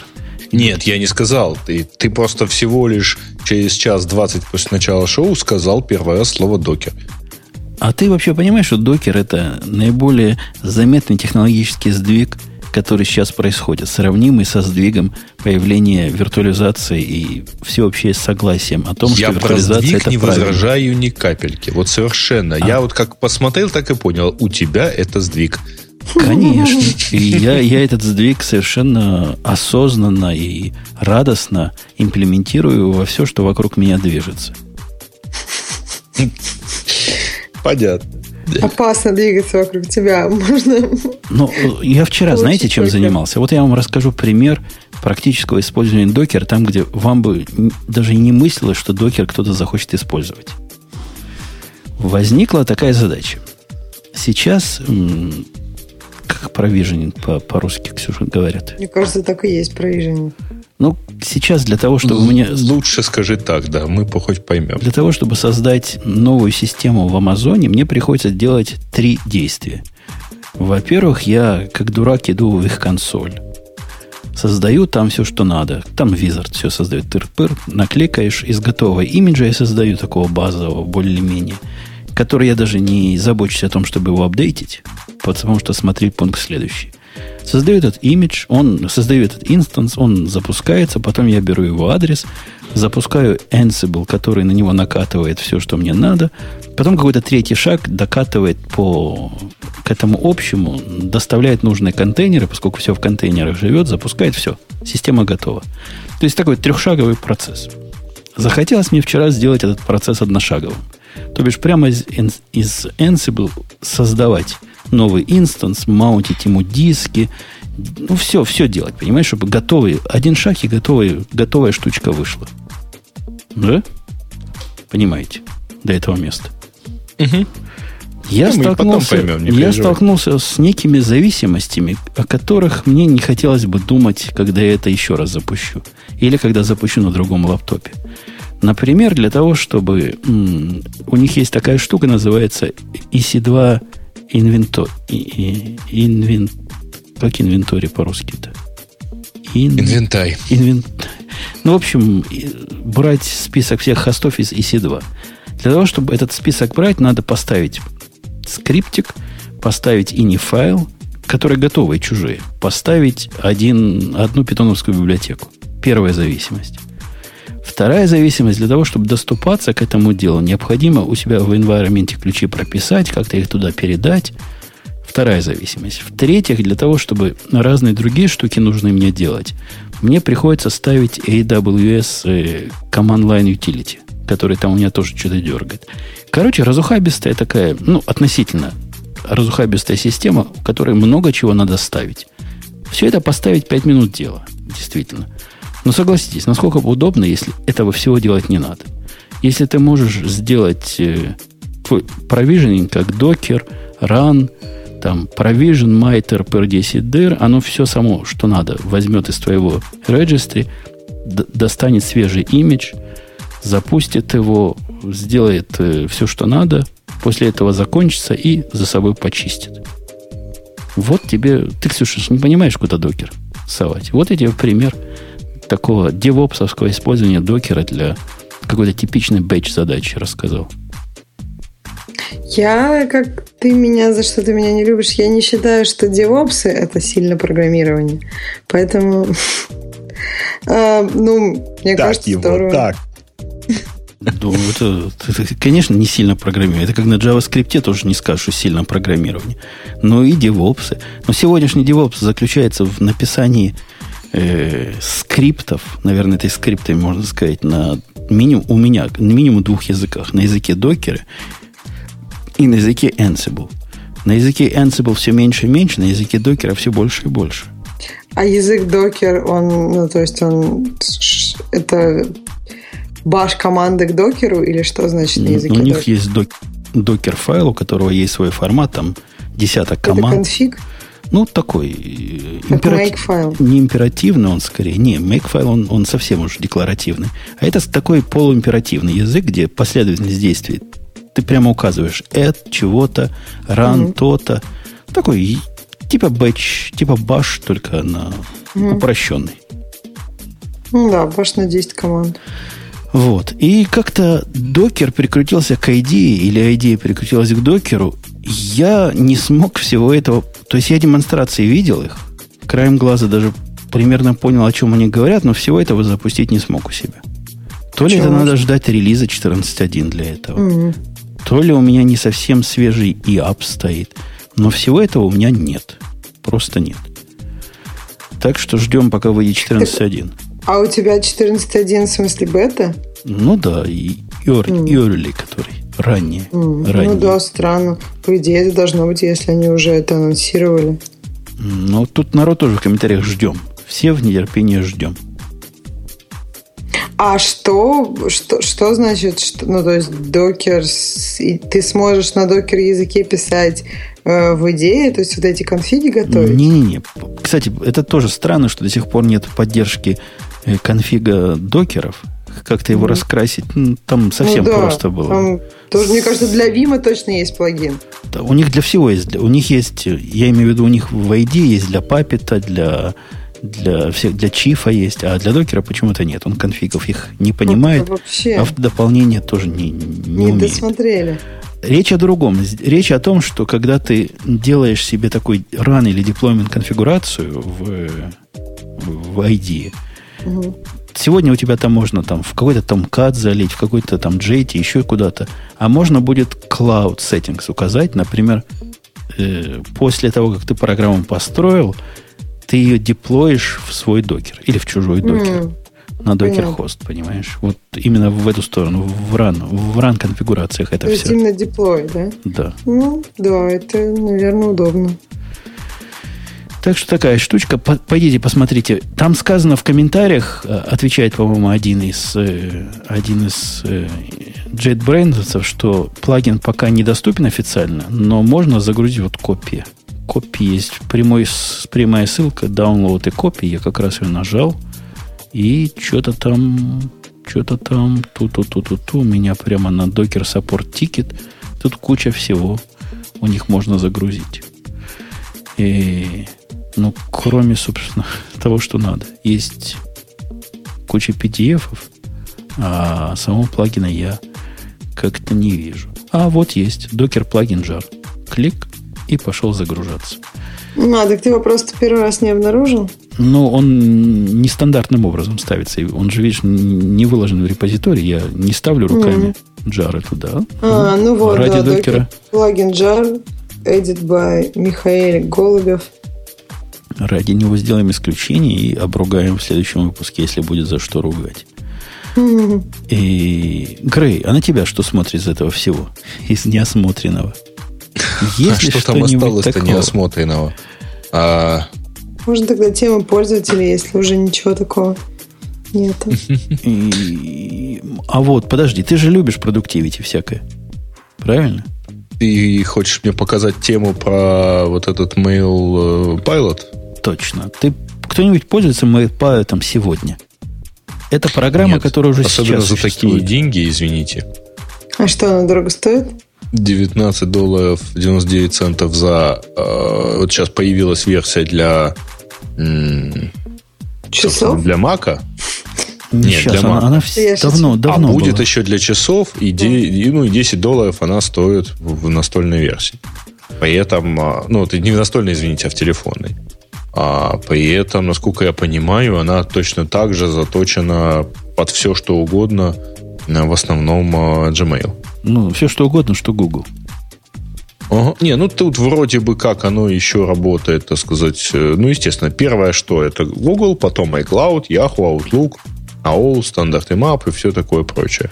Ну, то есть совсем-совсем, ну, я что-то, короче, как-то не знаю. Вообще очень, прик... очень, очень прикольный клиент, который... Версия первая у меня есть. Я не помню, откуда она у меня. То ли я ее купил, то ли не купил. Но она выглядит как обычный классический клиент, только сделанный людьми без чувства прекрасного. Какие-то здоровенные кнопки вверху, переключение Inbox Today, там Upcoming с этой сайт такими ну, страшнюче сделано. Внизу какие-то такие... Это iPhone версия? iPhone версия вроде нормально я, выглядит. Я про маковскую не, версию. А, ты про Mac? Маковская версия. То есть выглядит оно так себе, работает нормально. Просто я не смог пережить, как она выглядит. Ну, при этом э, у них, э, вообще говоря, не очень лестные отзывы, потому что что-то не работает, что-то у них падает, а есть issues, как тут пишет один э, кастомер. В общем, тут как-то у них все печальненько. Ну, концептуально а. они не просто клиенты, они вот как раз э, один из модных. Типа Mail, Mailbox да, называется, от Dropbox который. Они угу. тоже пытаются быть такими туду-листами вместе с имейлами. То бишь из инбокса можно напоминания себе сделать на имейлы, можно посмотреть, какие имейлы на today, которые отложены на потом, которые... Ну, в общем, такой типичный комбинации имейлов и GTD, как сейчас принято это делать. Но выглядит страш, страшнюченько, конечно. А новое будет не так страшно выглядеть, судя по картинкам, что здесь есть. И у них вот этот модный появится черный бар слева, как, как Твити в свое время придумал. у Yosemite, да? Как, да. Как у AirMail есть, например, который не настолько страшен, но работает чудовищно. Ну, вот они как-то все очень печально выглядят практически одинаково. У всех примерно, обратите внимание, у всех одинаковые иконки, вот с этими там э, отправленные письма обычно символизируются бумажными самолетиками, э, входящий ящик это какой-то там ящик для бумаг и все такое прочее. Этот, в отличие от, э, от AirMail, он поговорку напоминает «дурак красному рад». У них основная цветовая схема красная. Красно-черная. Ну, вернее, там красные заголовки или красные там У них все, что-то все важное, элементы, да. все элементы красные не означают важное. Все элементы, которые, я не знаю, чем бы, другим цветом. Там, допустим, если был черно-серый, то, что у них красное, нормальных людей было бы черным. То есть красное, или голубым, например, так, ну, или красное просто да. везде. И внутри, ну, в письме, снаружи. color такой. Ну, ну то есть, да, и selection у них красный, и поменять ты это никак не можешь, потому что они решили, что красный это очень красиво.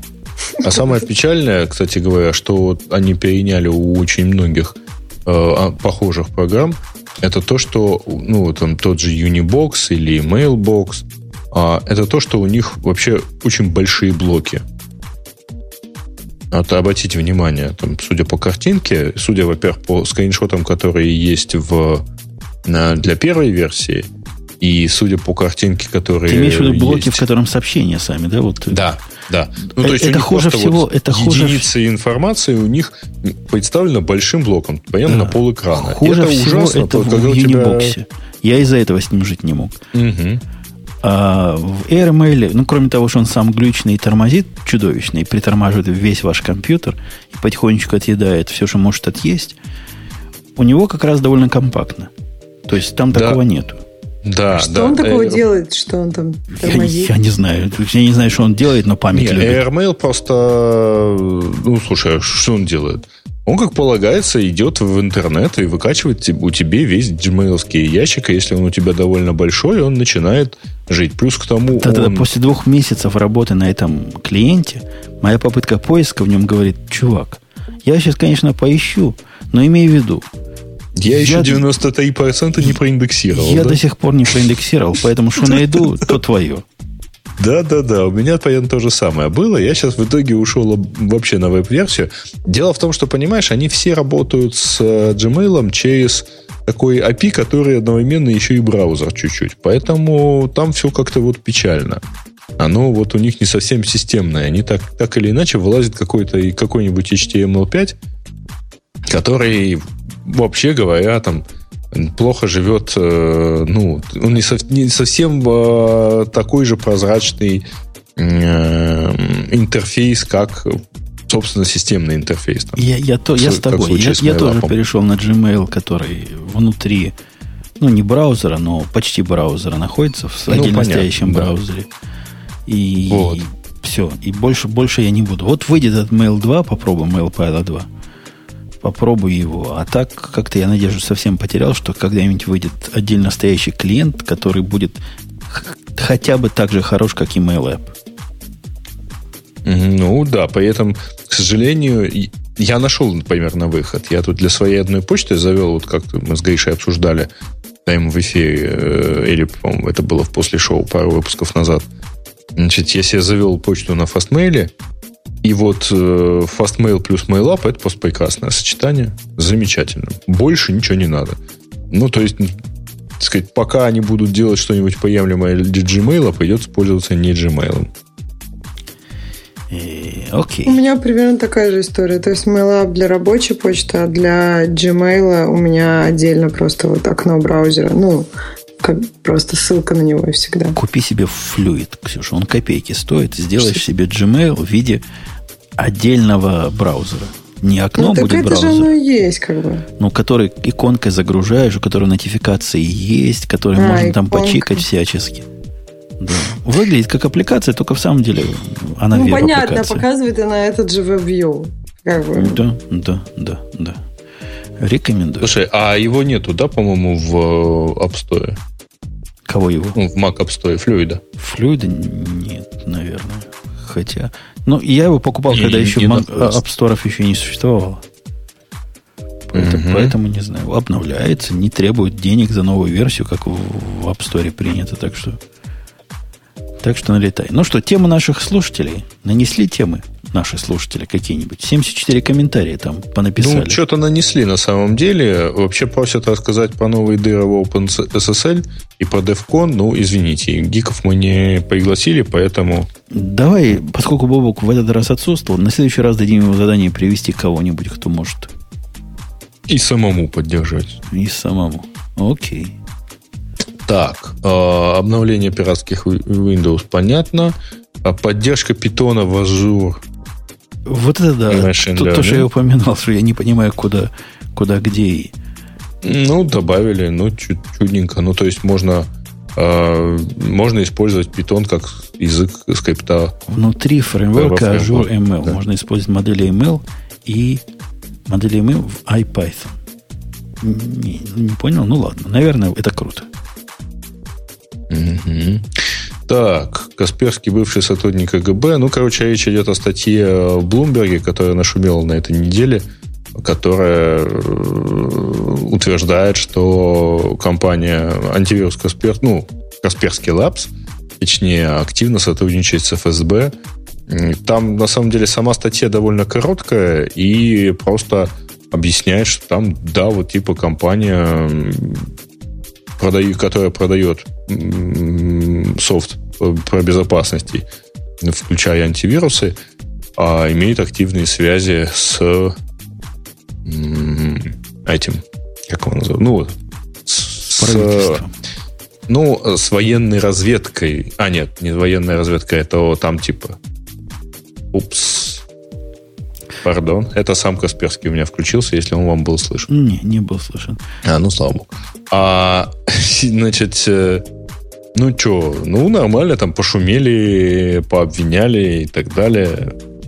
Я не думаю, что это как-то скажется на market share э, касперских продуктов. А кто кого обвинял? Это Bloomberg э, утверждает, что, ну, вообще то, что Касперский, Евгений Касперский, вообще угу. говоря, действительно э, там был сотрудником там, э, соответствующих служб, а э, утверждается, что вот он продолжает поддерживать тесные контакты. Ну и все это, видимо, действительно сделано с упреком, прицелом на то, чтобы посеять мысль, что вот если вы покупаете антивирус Касперского, вы сливаете все, что у вас есть прямо в ФСБ. Угу. Правда, на фоне всего этого народ начал, э, ну, как бы от противного доказывать, что да нет, да никаких связей, да все, все такое прочее и все такое прочее. В общем, дорогие слушатели, выбирайте, но осторожно. Куда вы хотите? В NSA ну, сливать или Давайте скажем честно, значит, э, любая компания, которая так или иначе занимается вопросами компьютерной безопасности, будь то а, я не знаю, э, алгоритмы шифрования, антивирусы, сетевая безопасность и так далее, у нее есть связи с соответствующими спецслужбами в той или иной стране, где они находятся. Ну, это, вот при, по это, это придумки Грея, конечно, но... Нет, это по определению так, это действительно так. Вероятность не нулевая. Да, ну, ну, вероятность фактически стопроцентная. Если да, ты этим серьезно отрасли. занимаешься, то ты так или иначе э, хоть как-то, хоть э, каким-то боком общался, тебя знают там. Компании, э, которые, про которых начинает, если компания занимается, например, местная, представь, Ксюша, местную компанию, mm. которая занимается созданием какой-то э, программное обеспечение для безопасности. Ну, ну кто это может быть? Кто это? Не знаю, какая-нибудь там Сиска, например, да? Mm. И если про нее выяснится, что у них есть бэк-ченнел, который все это отсылает в NSA, это будет Нет. конец этой компании. Слушай, ну это в другом Эй, смысле. Не, не, это не бэк-ченнел. Это... Совершенно точно соответствующие сотрудники той же ЦИСКи и знакомые э, здороваются и поддерживают какие-либо контакты с соответствующими сотрудниками тех или иных отделов, ну, в НСА или там в, э, в ЦРУ и, и так далее.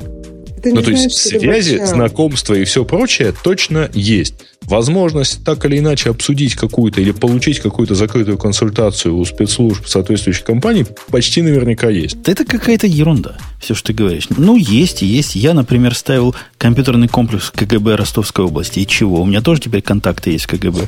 Ну, это же не, вот, это не бэк-ченнел. Идея того, что, э, что кто-то для кого-то, когда работают или там какие-то консультации, это не, не означает, что все, что происходит на всех машинах всех пользователей, сразу отправляется прямиком, э, куда хочется ФСБ или НСА.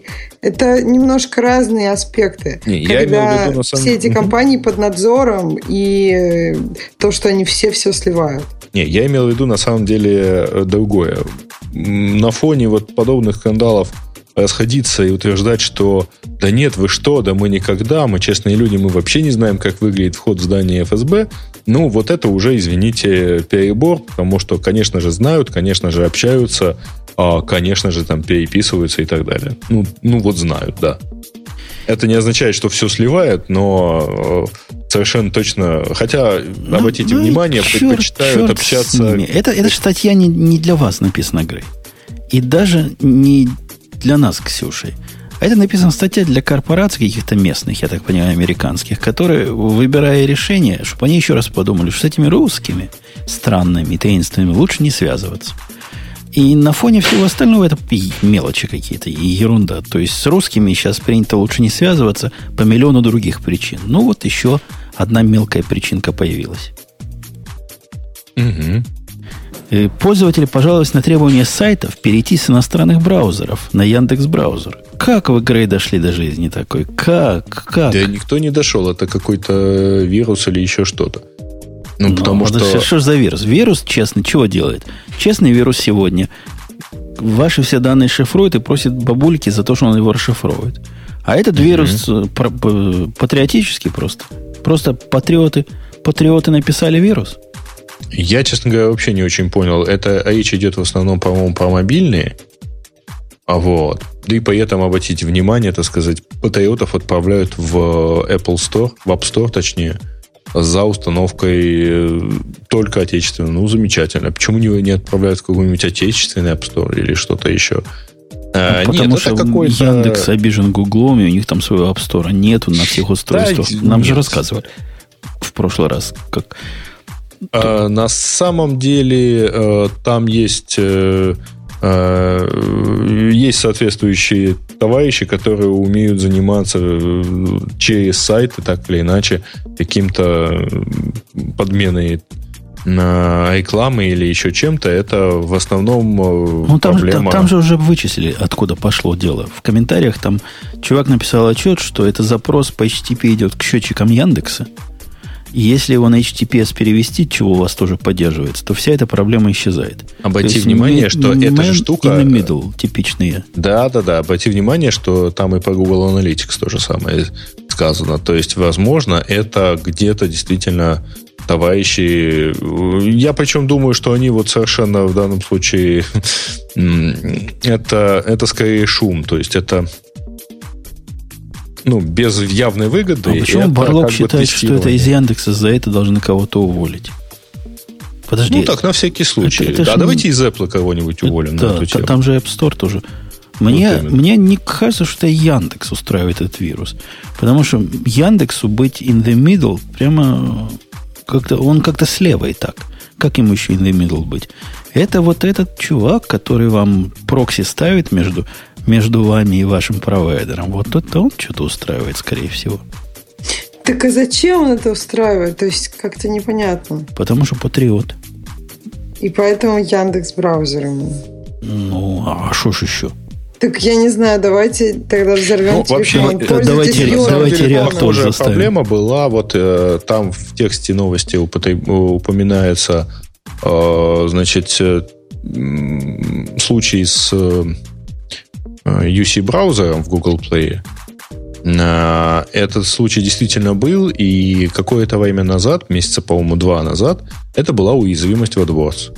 То есть, э, в AdSense, точнее. То есть, если вы заходили на страницу, где стоит AdSense, вас вполне могли оттуда перенаправить на какой-то там соответствующий платный или не очень ресурс. Ну, или там порекламировать вам какую-то установку. А, э, это действительно была такая проблема, причем она как-то очень долго решалась, потому что никто не мог понять, откуда это возникает. Потом поняли, разобрались, и потом Google на своей стороне что-то фиксил, чтобы это дело починить. А, это проблема, э, где-то может быть уязвимость каких-то вещей, где-то это может быть проблема вот тот, тот самый man in the middle. Окей. То есть ты говоришь, Яндекс не виноват, не пытается он стать импортозамещением. Ну, как тебе сказать, понимаешь? А использовать для этого такие три разных сайта, как Авиафорум, Sportbox.ru и Пикабу, так ну, это называется вот, тести- тестирование рынка. Называется, а, тестирование, да. да, то есть на каких-то таких сайтах, которые... И причем, я так понимаю, что там у кого-то это получилось воспроизвести чуть ли не на одной заправке, а у остальных, кто пытался, это не получилось. Обратите внимание, ребят, что при этом а, у Яндекса же, вообще говоря, есть возможность это сделать э, так, что, ну, действительно там подменить это как-то через, э, поскольку все, у кого есть метрика, ее загружают вот определенным образом, а, и не, не очень понятно, если вы э, если это все дело делается где-то на стороне Яндекса, то почему это пропадает, когда ты форсируешь соединение с метрикой по HTTPS? Ну, у вас там в Nginx специально стоит правило. Если, Если человек HTTP, такой умный, да. что он вот за HTTPS включил, тогда, то тогда ему не показывай ему. поп-ап, да. А, ну и поэтому ты же понимаешь, что можно там 2% аудитории самого Яндекса, а, она нем, это немножко больше, чем аудитория авиафорум.ру. Да я, я, как это, я последний человек, который Яндекс похвалит, но в этот раз, мне кажется, вас бьют напрасно.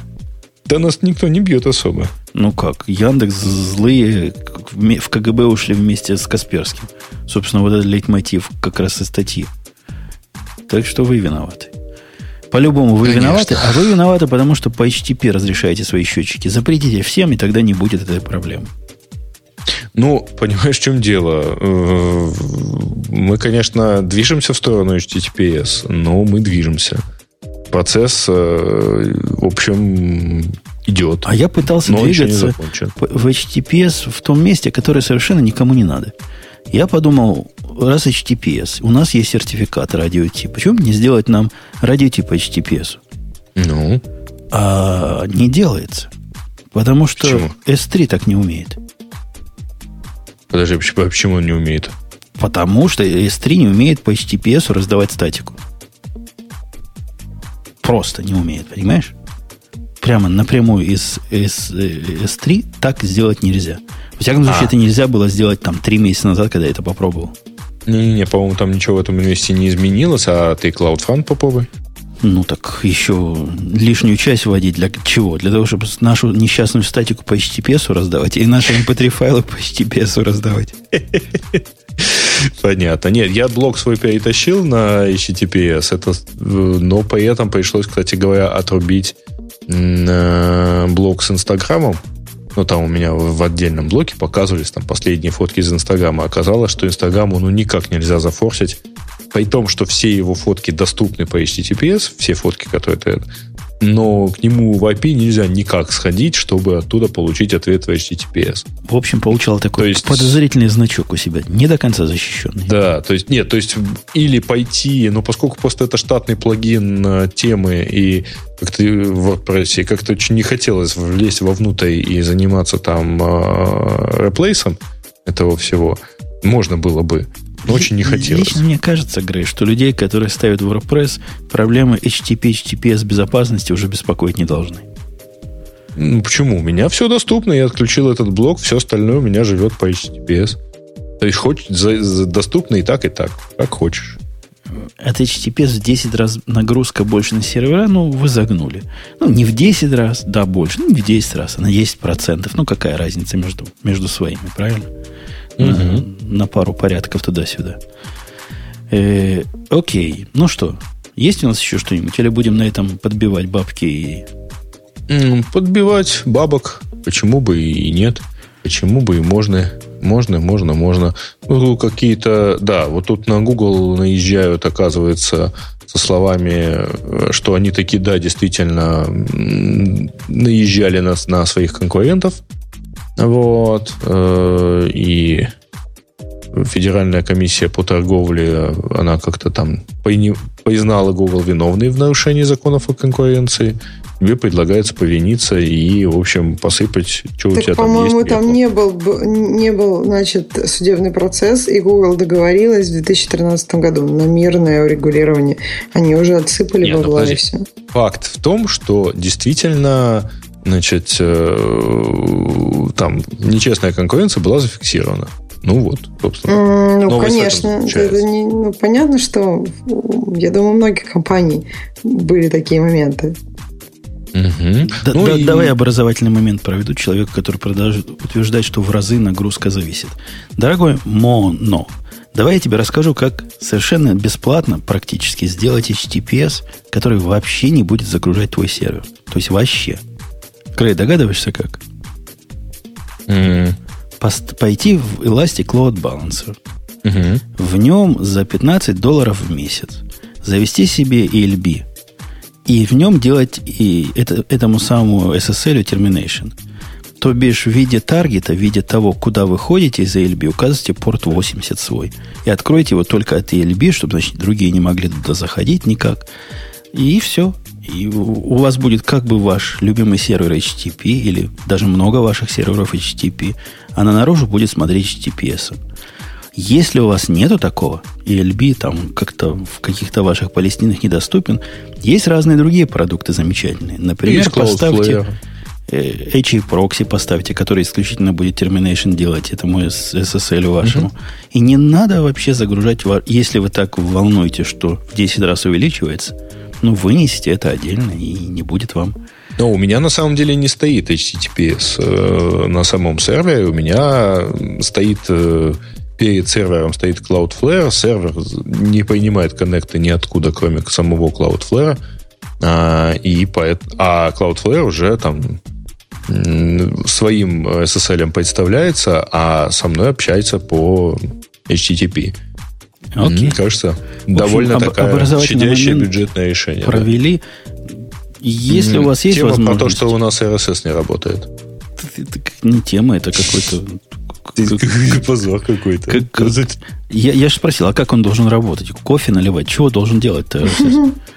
Потому что у меня он, он виден. Я не знаю, что такое работает. Как, RSS это пассивная, дорогие слушатели, штука. Сам по себе он работать не может. Ему надо какая-то ответная часть. Это как болт и гайка. Понятно объяснил, да? Да, да. Мне кажется, после такого все поняли, как оно как работает как оно на самом деле. Ну что, давайте до следующей недели прощаться. Следующая неделя все еще будет обычной, не гиковской. Наверное, Бобук вернется в наши ряды со свежими мыслями. А меня, скорее всего, не будет. Так что надо, чтобы если Бобука тоже не будет, то надо вам кого-то. А вот, вот Аляпка появилась и говорит, я твое сообщение не получила по скайпу, потому что в ну, скайпе редко бываю. Поэтому mm. пиши, значит, в, в Твиттер и приду, приду с радостью. К тебе не будет ли, Ксюша, простите, западло, что вместо тебя придет старая ведущая? Старая.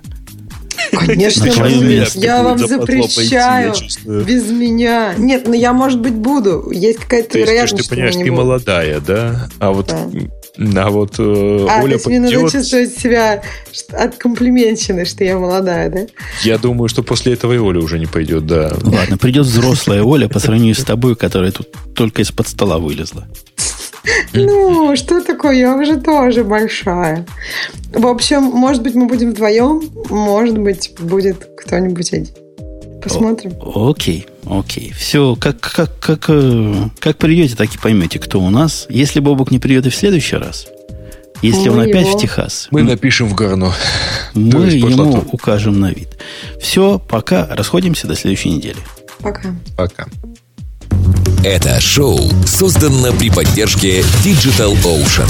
Digital Ocean – провайдер доступного облачного хостинга. Всего за 55 секунд и 5 долларов в месяц вы можете создать свой облачный сервер в одном из дата-центров, расположенных в Нью-Йорке, Сан-Франциско, Амстердаме и Сингапуре, и управлять им с помощью простой, интуитивно понятной панели управления или воспользоваться мощным API.